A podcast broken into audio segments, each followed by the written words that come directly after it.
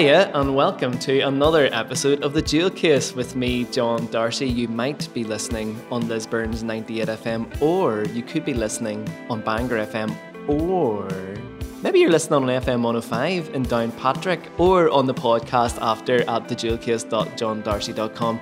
However, you're listening, you're more than welcome. And tonight I have a very special guest all the way from the USA. It's Rayna Gellert. How you doing, Rayna? I'm doing swell.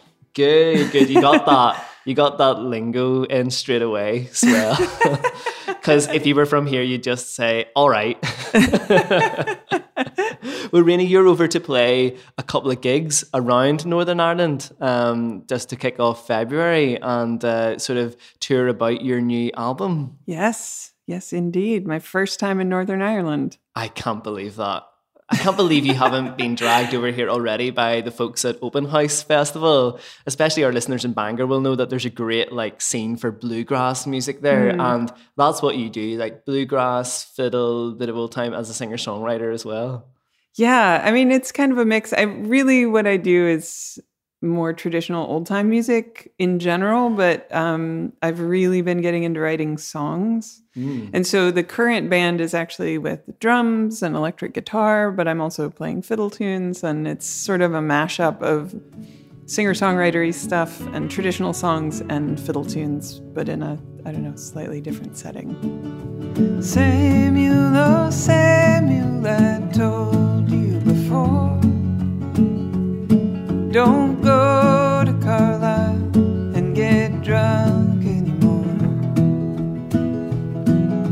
It's a short life of trouble, long nights in the jail. It's a short life of trouble, no one to go to bail. Working's too hard, boys. Working's too hard, boys. Have you brought over a whole band for the gigs? I this is a trio, so oh. it's me playing acoustic guitar and fiddle and singing, and Kai Welch is playing keyboard and electric guitar and singing harmonies, and Kai um, and Jamie Dick is playing drums, and um, yeah, it's a, it's an awesome band. They're fantastic. Well, these are playing on, and let me list these out because I don't expect you to remember all the art centres around Northern Ireland. you're shaking your head in disbelief. So you're playing a string of five shows. Uh, the first is on, indeed, the 1st of February at Strule Art Centre in Omagh and then you're heading over to Bangor to play at Bangor Castle on Thursday the 2nd, and the night after that in my hometown, Lisburn, at the Island Arts Centre on Friday the 3rd, and then you're going to Limavady, way up in the northwest, uh, in Roe Valley Arts Centre on the 4th of February, and then back to Belfast, where we're recording right now. Uh, you're playing at the Crescent Arts Centre on the 5th of February. So you're actually doing a little bit of a star shaped trek around Northern Ireland. You're sort of going back in yourself and then crossing over Belfast again and then entering back right in the middle. yeah. Do you think you'll get much chance to see the sort of sights around or just out of the window of the bus? We'll see. I mean, I, I'm I've been told I'm going to see all sorts of gorgeous things. So, uh, I don't know. You can if you're on Instagram, you can see what photos I wind up posting. oh, do you do you document your your touring oh, on yeah. Instagram? Yeah, heck yeah. Oh, yeah, and it. Kai Kai actually just bought a new camera at the beginning of this tour, and he's been taking some beautiful photos. He hasn't put a whole lot of them up yet, but he will be. Um, so yeah, no, it's it, that's one of the the fun things about social media is getting to share all the fun sites. What's your handle on Instagram? Rayna Gellert. It's R A Y N A G E L L E R T. So please follow follow. Yeah, follow me on Instagram. it's really fun. Uh, you can follow me as well. I'm uh, at underscore John Darcy. okay, I'm gonna hunt um, you down. But, but, I don't have that. In, I don't have interesting tour photos or anything, so it's not that good. uh, so yeah, tell us a little bit more about your background in music. Like, how did you get into old time music? What attracted you to that? I actually grew up with it. Uh, my parents both play old time music. My dad, in particular, has a, a pretty deep obsession with traditional music. Um, and he's a really amazing fiddler and banjo player. And uh, so I, I, grew up with the music and um, just always really loved it. And I started out playing classical violin as a kid in my school orchestra, partly because I was intimidated by my dad. um, so I was sort of scared to try to play old time fiddle music. Okay. Um, so I did classical music instead. And then when I moved away from home to go to college is when I actually started playing old time fiddle. Oh wow! See, we're kind of hiding that Yeah. underneath. Wh- Is that is that a bit? Are we getting a bit Freudian here? Like, It's- no, it's- it's hiding all- the folk from your dad. no, it's it's funny. Like when I when I actually started playing old time music, I was away at college and I actually wrote him sort of a coming out letter. it was sort of like, I'm I'm playing old time fiddle and I'd really like to get to play with you, but you really are super intimidating musically. And um, of course, he was very happy that I was playing. oh, Um, that's brilliant. and it's it is the most amazing thing to get to play music with him when that happens. It's a rare occasion, really, because we live pretty far apart. But oh, so um, so where's he now? he lives in Ohio, Dayton, Ohio. And where are you based? I'm now based in Nashville, Tennessee, Home of music. home of loads of music. Yes. Well, how are you finding Nashville? Because it must be like, I guess it's like all those big music cities. It's like you sort of people migrate or sort of get magnetized to the large centers of music, Mhm. um, and for good or for bad. But how are you finding it? Well, I'm living in East Nashville, which is like I, I don't know the difference. okay, okay. East Nashville is like kind of hipsterville. oh, Like there's a lot of really cool music happening in that community. Um, sort of roots country and really wonderfully arty singer songwriters and it's a real it's a real community. It's really there's a lot of collaborative supportive energy there and I feel like I've landed in a really great spot to make music. and is this where you've met the musicians in your band or who you're recording your album with? Well, everyone, yeah, on the album, uh, which is the folks on the album are Kai and Jamie, who are on tour with me here, and Kieran Kane, who's a, a great songwriter, and uh, he was co-producer on the album with me. Um, they, yeah, they've all been in Nashville for a long time, and it is, yeah, that's where I met all of them. Kai and Jamie and I toured together in Abigail Washburn's band, so Right. so we've done a lot of musical stuff together and yeah it's really wonderful because I, was living in north carolina for a long time about five hour drive from nashville and every time i'd come over to nashville i'd just get so pumped up about music and possibilities and so now that i'm there it's really it's a treat because i can actually sit down and have a rehearsal with Kai and Jamie or, you know, hang out with folks and work on songwriting and all that. It's great. And what's a Nashville hipster like as opposed to, say, a Portland hipster or a New York Oh, hipster? they're hipsters are the same everywhere. Oh, really? Yes. It's, it's all the same hipsters. They're interchangeable. I feel like Northern Irish hipsters though are always a couple of years behind. You know, there's like the cutting edge hipsters are in like London and New York, and then I think we get that about four years later. Right. Yeah. There's probably some, it's that's probably true in Nashville too. I'm not really keeping up with hipster culture.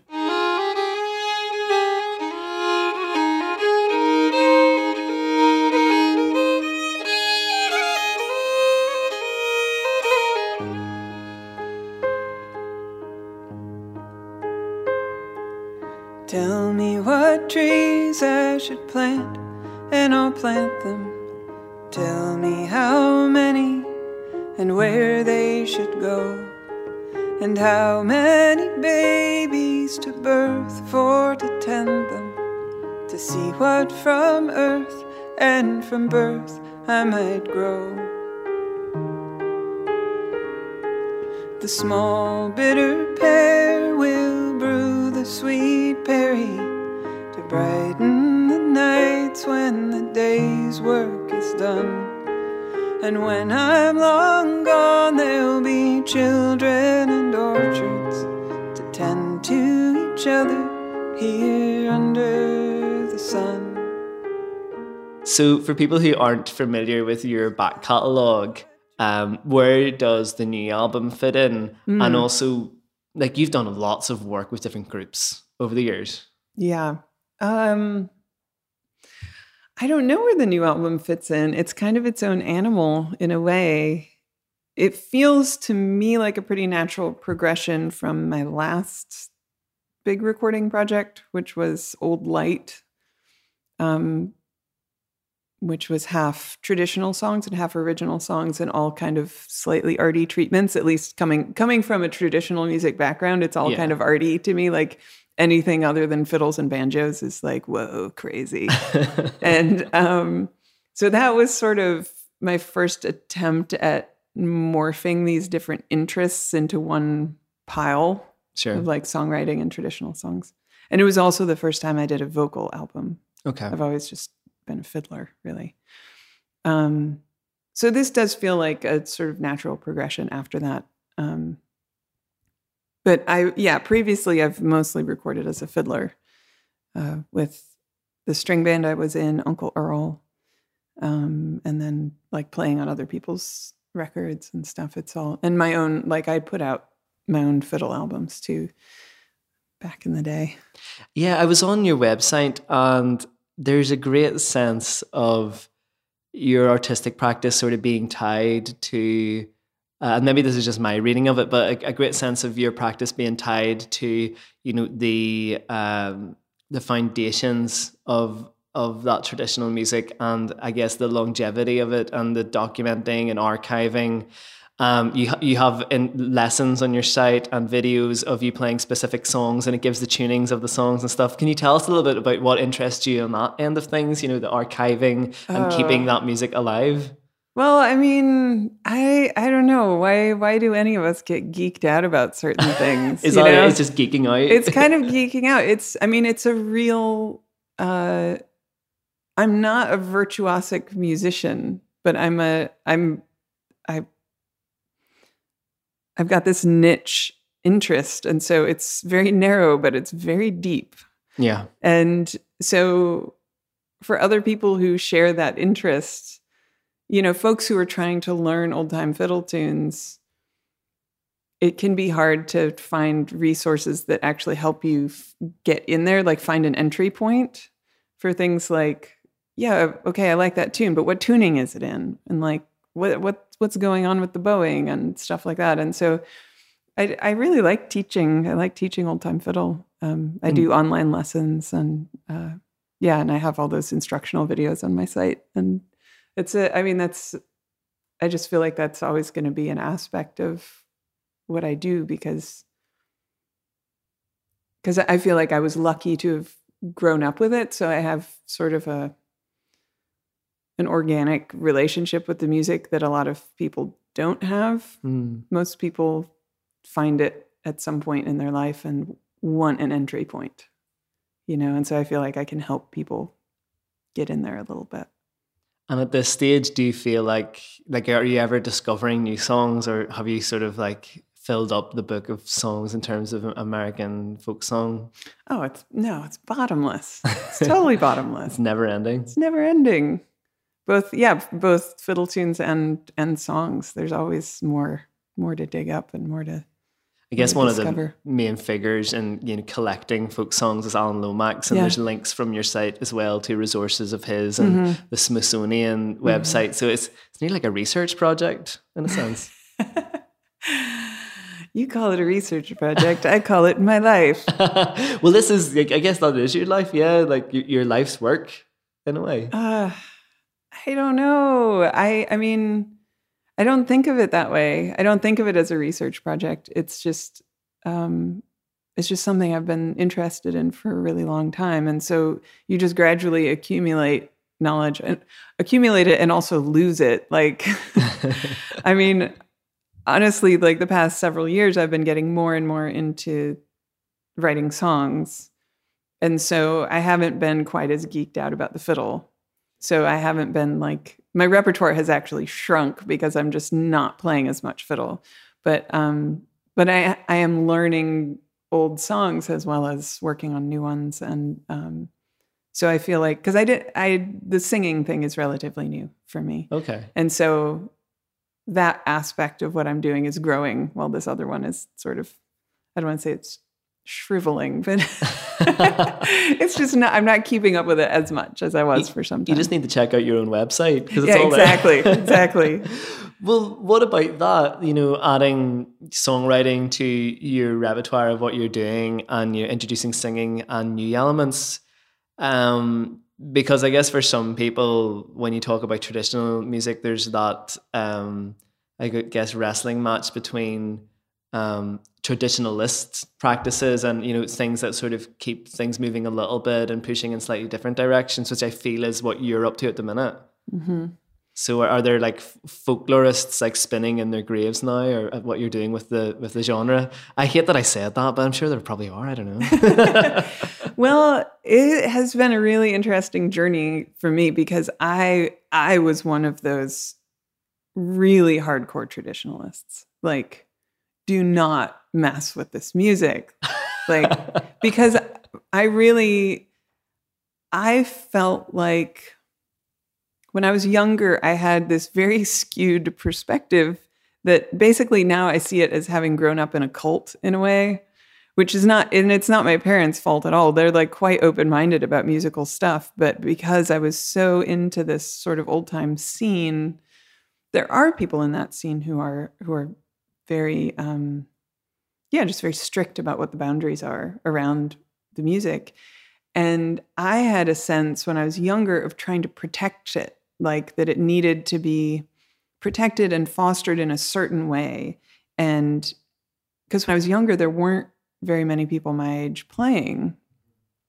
And and so anyone who was like taking the music and doing something, you know, different, non-traditional with the music, I saw it as some kind of ego trip that they were on.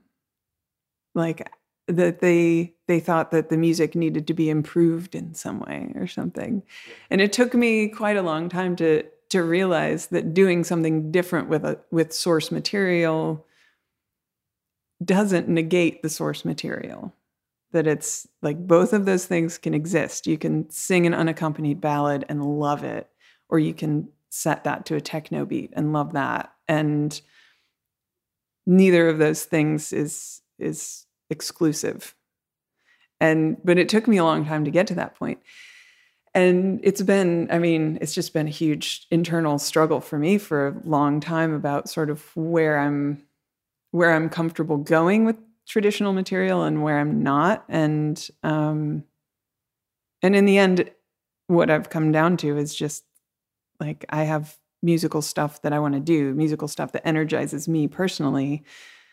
And if I'm actually an artist if i'm if i'm making this my life then i have to pursue the stuff that energizes me and that i get excited about and i can't be sort of policing my parameters about that i have to i have to be okay with just pursuing that energy wherever that goes. Do you think that you know we do in a sense need to also rely on um the traditionalists to keep like the root uh, of, of a thing alive? And and I would never sort of really consider myself to say like as a person who would say oh you need to continue playing traditional music in a certain way because I'm all about that you know that the you're constantly remixing music learning things by ear playing it slightly your own way and that's how genres evolve and um you know leak out into sort of different areas and become different parts of a spider's web. But I guess as I get older, I'm sort of going the other way. And thinking, oh, you know, but you really need players who are keeping the traditional art form alive just to be able to go to some place in the world to be able to hear it live and not on a recording. Yeah, absolutely. I'm 100% with you on that. And that's, I mean, part of, honestly, part of why I have felt free to wander off from my traditionalist ways is because there are now so many young people playing traditional music in a traditional way that I don't feel like it's my job to protect it anymore. really, you honestly, can pass over the reins. To, honestly, yeah. yeah, and and that's not you know twenty years ago I didn't feel that way, and now I do, and um, and also like just sort of on a practical level, I feel like I paid my dues. like, like I've, I feel like I've done a lot of feeding of the tradition in a traditional way. And, and obviously I continue to like, I, when I teach old time fiddle music, I'm teaching it stuff, you know, through my own lens, obviously, like everyone has, has their own lens that they're seeing it through, but I'm not like teaching people far out versions of fiddle tunes. Like that that remains a very traditional part of my life my creative life. Why do you think it's over the past number of years that you're finding a bit of a boom in younger people playing the music and i guess keeping it alive? Wow. I don't know what to point to exactly because i think it's a lot of different factors. Um you know the oh brother where art thou thing Oh, was, oh, yeah. was a legit turning point. I think. That's that sparked something, and the success of artists who are in some way connected to roots music, like uh, Old Crow Medicine Show or Gillian Welch and David Rawlings, um, sort of it can be kind of a, a, gateway drug, I guess, for people who That's then, exactly what I was thinking there. You're Yeah. gateway artists Yeah, exactly. to hardcore bluegrass Exactly. or old time. right because and and i know that you know for for the generation previous to me I know a lot of musicians who came to string band music through the grateful dead right. you know like there's okay. there there are those there's sort of entry points where it's like oh where'd they get that song oh that's an old song you know and then um, hunting down more and more stuff but the thing is now with the internet everything is so accessible so if someone says oh yeah that that's actually a blind willie johnson song or whatever. You can just google that and find the original recording like that. Whereas you know when i was younger it was work to hunt down the archival recordings and 78s and stuff like that. Like you had to know record collectors. You had to you had to like already be in with some geeks in order to hunt the music down. You did.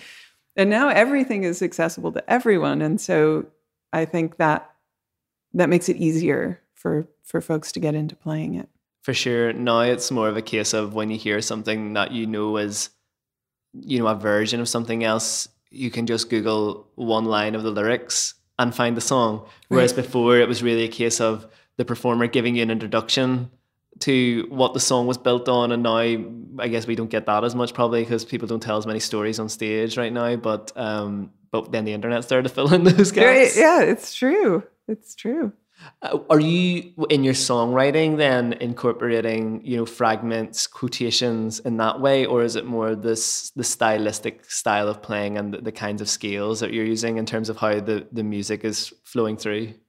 Um, this album, way more so than the last one, my songwriting is incorporating older material, like actual bits of lyrics that I'm lifting from other places, and um, and themes and stuff that I'm pulling from from specific sources.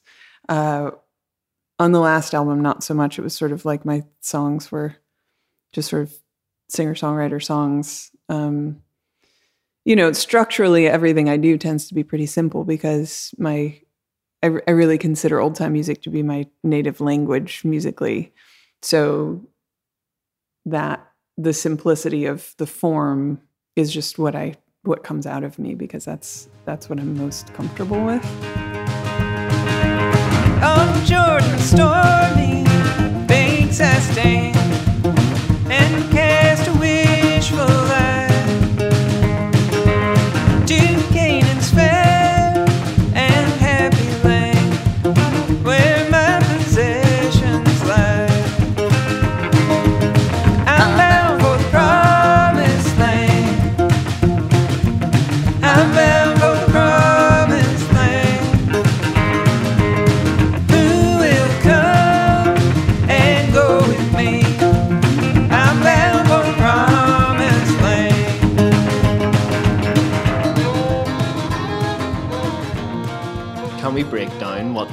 language is um, in terms of like what what are the key characteristics to like old time American music for you? And maybe because we are on the Jewel Case uh, in Northern Ireland, and you know Irish traditional music has such links to American music. Like maybe could you talk through for because maybe a lot of people don't really realize the links between those sort of um, melody styles and the Oh, styles yeah. of the tunes.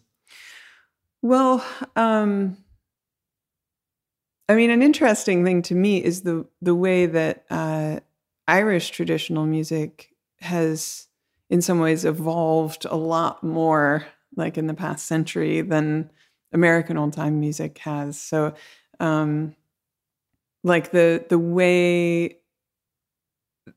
the way that in Celtic music fiddle tunes are accompanied, for instance, like there's this contemporary way of accompanying fiddle tunes that's very chordy. There's a lot of chordal movement, a lot of different chord shadings that people will play, and and that's that doesn't happen in old time music. So even though the tunes, like they're they're literally the same, you can trace a lot of the tunes. Like there's an American version of an Irish tune. Um, so even though the t- the melodies may be identical, the obviously the fiddle style is different, but also the way that people think about accompanying that tune is is very different. And in old time music, it's very simple. Um, most fiddle tunes have three chords or less, and all major chords. Um, so really, Is that the the main? I mean, it's getting really close to nerdy, geeky music talk. But is that the sort of the four, the three main chords, like the first, the fourth, and the fifth? So da da da da. Yeah. yeah. Okay, so that's that's that's kind of a generally happy-go-lucky feel. Yeah, exactly. It's very- very little tension. there. very little tension. Yeah, no, it's one four five, all major, and um, yeah, so it makes for a very sort of yeah, very Yeah, cheerful sounding Yeah. music, and and that's the thing is it's you know it's mostly dance music. hmm It's mostly for square dancing. Um, so, I mean, that's it, it, I'm generalizing, and some and there is a debate in in the old time world about kind of chordal accompaniment and what's appropriate. But but as far as like the way that I think about structuring a song, like yeah, I, I most of the stuff I write is one four five, and um, I mean one thing that is a little weird, I guess, is just the um, old time music. Sometimes there's what we refer to as crooked phrasing. I don't know if that's what you would call it here, but like having extra beats. Oh, like adding an extra beat into uh, a line just for or or like an extra half measure or something like that. So Ah, that okay. that's something like that's about as weird as as my structuring gets. And is that can that, feels work, very natural. Can that work in dance music, or is that more for like a? That's more. I'm more talking about songs. Yeah. yeah. For yeah, when I write songs. Because I'm just I'm just picturing everybody trying to dance to that and then being like, hey, what what did they do? did that record just skip? But the thing is, actually, for square dancing, you can have things that are slightly crooked. Like you don't want one extra beat, but like having having another an extra half measure would be okay. Like a couple extra beats is okay as long as it comes out even in some way. Do you ever get the chance now to play um, for like live dancing audiences? Yeah. yeah, sometimes not as not as much as I used to. Um, what's what's like what's that like compared to you know playing for uh, I guess a very um, attentive audience at Strule Arts Centre in Omagh? um, yeah, well, they're just they're just different animals entirely. but I love both of them. Uh, have you ever? Well, no, you you said this is your first time in Ireland, so of course you haven't. You've just arrived today, but do you think you'll get a chance to sit in on a trad session here? I don't think I'm gonna have time because we've got shows every night Yeah, except for tonight. every and, evening, yeah. Um, yeah, but Because there's a couple of good ones around Belfast. You I could like, maybe maybe pop your head into like. yeah, I mean that's the thing. If we're if we're back when it's not too too late and something's still going on, and this is the thing. Sometimes they do go on real late. Yeah. So Yeah, yeah. yeah. So who knows? Maybe I'll get lucky. Yeah, you've got a good a good set of heads, and moving on music hopefully can point you in the right direction. Would you be able to hop in on the tunes? Would there be tunes that you would recognize, or would you sort of have to sit for a while and work it out? Well, this is this is something I went through a little phase where I was trying to learn some Irish tunes. This was a long time ago. And in old time music, the way the sessions are is you just play the same tune for a really long time. Okay.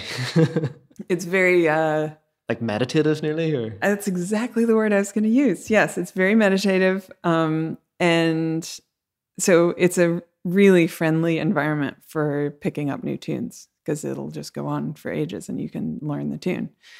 And obviously Irish music that doesn't happen. So you, you know, it's like three times through the tune and you're on to the next one. So it's for for someone who doesn't know the tunes, it's it's not easy to just hop in there Okay. because you know by the time you're starting to get a handle on on the tune, it's gone. You're on to the next one, and then your brain explodes. In terms of like the feel of like you went to a session, would there be a lot of characteristics that you'd like recognize um in terms of like the I don't know, the way players interact and things. Um Well, yeah, I mean that's that is a nice a nice thing about playing folk music is f- folk musicians are kind of the same the world over. like we're all we there's a common spirit I feel like to people who play folk music. Can I describe to listeners sort of your your your um, body language right now? Because you're sort of like your eyes are sort of turned into slits, and you're kind of looking out of your left and right, and that's that's a look that I see a lot of folk musicians doing when they're playing at the session. They're sort of looking at the other players sometimes out of their right and left corners of their eyes. Busted. Um no, really what I mean is just that uh there's there's kind of a personality of like I mean obviously not not everyone but just sort of a chillness and a like I don't know, it's easy it's easy to hang out with other folk musicians. There's just sort of a there's a common common language there. Is that Yeah. because it's that sort of handed down behavior as well as the songs? Like you start going to events um, or sessions as a young person, and you quickly absorb how how the group behaves Mm. as an organism, and then you sort of insert yourself into that and like become that as well. Hmm. Wow, that's you're getting psychological now. It's a fascinating theory. No, there is there's something to that because because folk music is communal music and and it's based around jamming. Hmm. And in order for that to work, there are a lot of subtle cues that you have to pick up on and um yeah. Yeah, because it's social cohesion, really, as well. At the end of the day, it's like uh, it- no one's changing the key all of a sudden because there's a mutual understanding of where the music goes and Yeah. how, how it starts and ends Yeah. with wow. different players. Deep thoughts. Who are your musical idols that you've looked up to? Obviously, your father you've mentioned. Oh yeah, he's so I guess it all starts there. He's the main one, really. I mean, he's my favorite musician in any genre. He's an astonishing musician. I mean, otherwise, like these days with songwriting, um, you know, I'm a huge fan of Mark Knopfler. oh yeah. Yeah, I'm a big fan of uh, Tom Waits, um, and and I've got you know a lot of a lot of friends who are really inspiring to me. You know, folks around Nashville. Uh, Gillian Welch, of course, is Mm. an amazing crafts person, and um, yeah, and Kieran Kane, who I've been working with, big inspiration. Uh, yeah, I mean, there's there's too many. There's way too many to to name, but Oh, don't worry. The Oscars music's not going to play. people growing up in different places have their different sort of uh, pop culture icons and like what what parts of the mainstream media hit them but was was music on the mainstream hitting you as a young person and like aside from the old time music is there like pop acts that you were drawn to or like Um, metal band t-shirts hidden at the back of your closet or- yeah, totally. I mean, when I was in high school, I totally went through my Led Zeppelin phase. Um, I mean, which of course continues. Who who doesn't love Led Zeppelin? They're the most amazing band. Um, but when I was in high school, Nirvana was hitting, and um, I loved Nirvana. Still love Nirvana. Um, but really, only recently did I realize that probably part of why I relate to Nirvana is that they're like their chord choices, like they do a lot of um, these kind of uncomfortable, like six major kind of things in their music that's very much like what happens in old time music. Yeah. Um, and so I was like, oh, maybe that's why I related to that so strongly. You know, it's just like, so it was, there were sounds there that were appealing. Um, so, I mean, those, I guess, would be, would be some of the ones. I mean, now, nowadays, I'm just, I'm very fascinated by production. And so I love hearing what's on the radio and just thinking about production, like like Beyonce and you know stuff like that, where it's just like, whoa, where did they get that crazy like synth bass sound? Like, what is that? Like that kind of like those sort of studio studio tricks and and interesting sonic palettes, or like I, I love that stuff. Oh, I love that too. And, and really, when you listen back to my my favorite thing is listening back to 90s R&B because I think that that was really when we reached a high point in musical creation in terms of production. There's just such a freedom of sound and it just threw everything at it. It's all sorts of percussion, all sorts of synthesizers. It was Yeah. really just a meeting of every kind of technology from out our musical history. It's so true. Yeah, yeah. Well, when it comes to now recording and collaborating, are you thinking of everything on these different levels now? Because obviously it started with learning how to play an instrument. And then we bring in songwriting, and then now we bring in sort of this the recording studio as an instrument. So what's your creative process now? when I made my last record, Old Light, I I was the producer of that and I had sort of a it was an evolving thing. It took 3 years to get it done and I involved a lot of people. There was, you know, loads of overdubs and all it was all very like there were just a lot of moving parts. And um while I'm, you know, very happy with with how it wound up. I that process became pretty draining for me after a while. And so I was pretty excited about um, doing this album really, really differently. and when I started working with Kieran Kane, he said, I really think we should record this live. I think we should all just sit as close together as we can and record it live. And I was like, oh, well, that's a really lovely notion. Sort of like, yeah, that's a great, great idealistic concept, but there's no way. Was not, it's not going to work. It's not going to work. And, but the main reason I thought it wouldn't work was because I wasn't feeling confident as a singer. So I was like, great, let's try that. And then, you know, when I go in the, you know, in the control room and listen back to the vocals, I know I'm going to want to be like, okay, I got to fix that. So put me in the ISO booth. And, um, and it was exactly the opposite. Like we sat down and recorded, and I went back in the control room and I listened, and I was like, "Oh my god, those are my favorite vocals I've ever recorded." Wow. And so that's how we that's how we did it. We just no headphones, sitting really close together, um, which is a true feat of engineering on the part of Charles Yingling, who's the engineer for the for the record. Um, because I was basically sitting on top of the drum set, like we were so close together, and you know I was playing acoustic guitar and singing live background vocals, like everything just went down, and I was so thrilled with what Charles was able to to do in in capturing everything in a way that sounds it just to me it sounds like we're in a room together which we were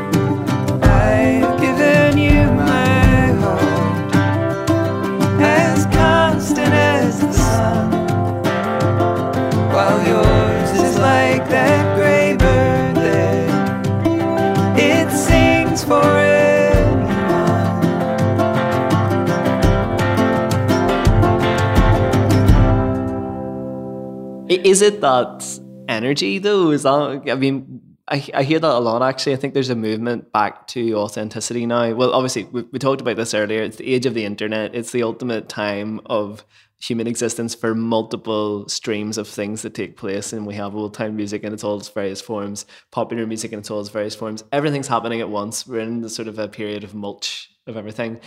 But a big uh, turn has been towards, in terms of production, like a sense of authenticity and live recording and recording albums straight to tape. And what people often say is that it's, you know, it's to get that energy or that spark and I guess light a fire under the performers in a sense rather than overdubbing. And do you, that those nerves that you had that were then displaced after was oh wow it did sound great.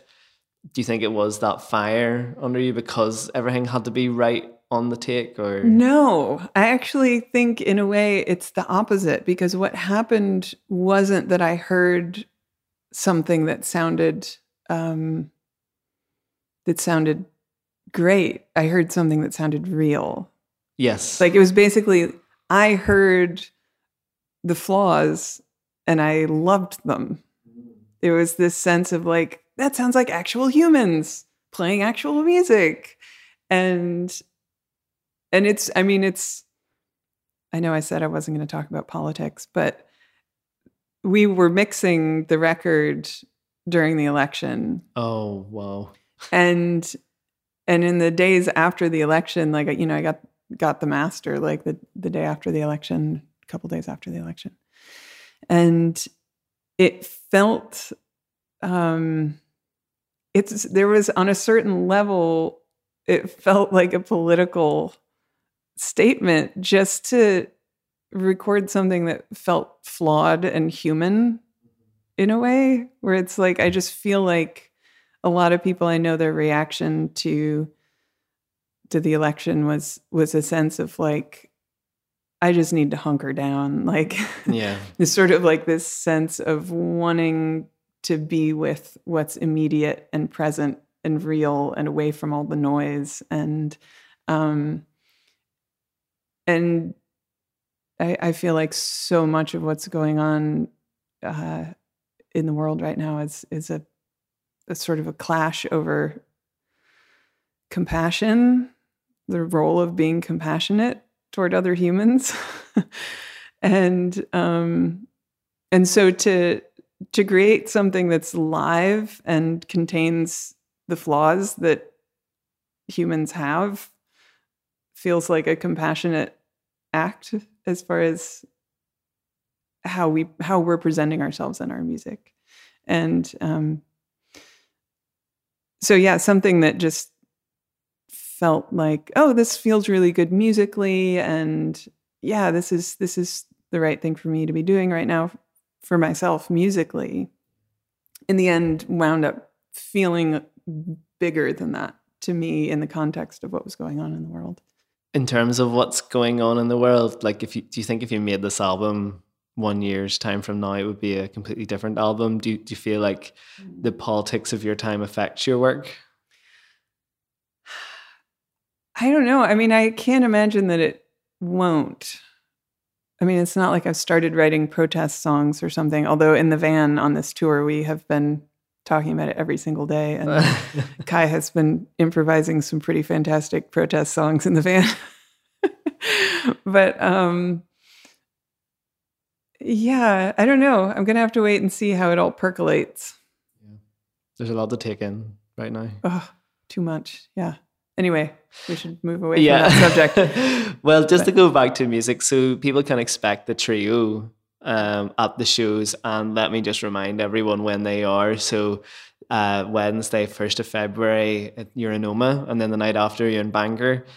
Then you're back down to lisburn then across to limavady and then back over to belfast to finish up on the sunday. And i think the sunday's an afternoon one It is, right? It's yeah. like a lunchtime concert. That's great. So that's definitely a brilliant way to spend your sunday could you maybe give us a little taste of the kind of music to expect? Even though you're on your lonesome today, but you do have the fiddle. Well, yeah. Um, I, of course, you have the CD, so that would be much more Oh, representative. I have the CD too. Well, maybe will I play much more a- representative of what you'll actually hear at the show, because that's almost the band that's going to be at the show, but I would love to play you a fiddle tune because there will be fiddle tunes in the show as well. Brilliant. Well, I'll maybe play out the show. Uh, I'll play out the the show right now later on. Yeah, right yeah. now, later on, with a track from the CD. Um, but I think we have right now live in the studio Rayna Gellert. So what are we gonna hear? Uh, I'll play a fiddle tune that's called Fine Times at Our House.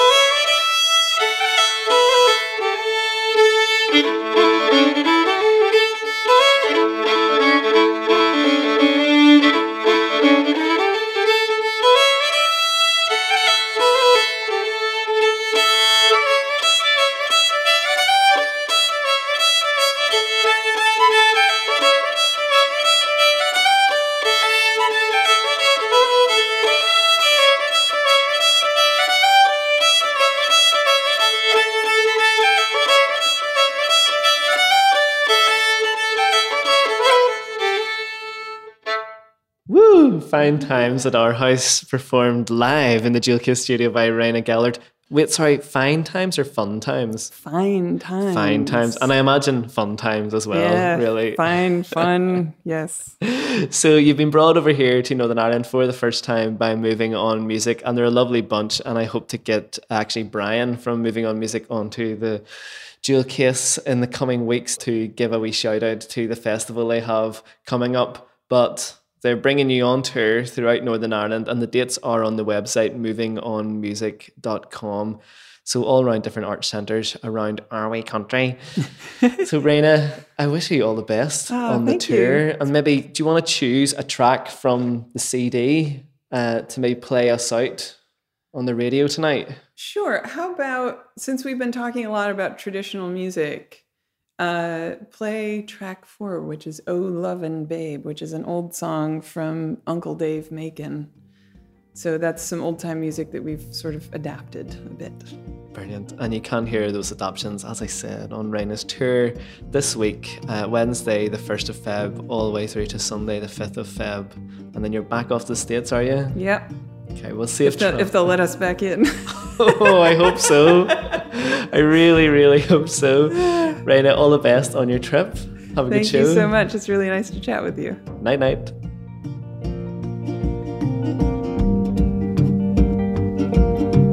Round the mountain I must go,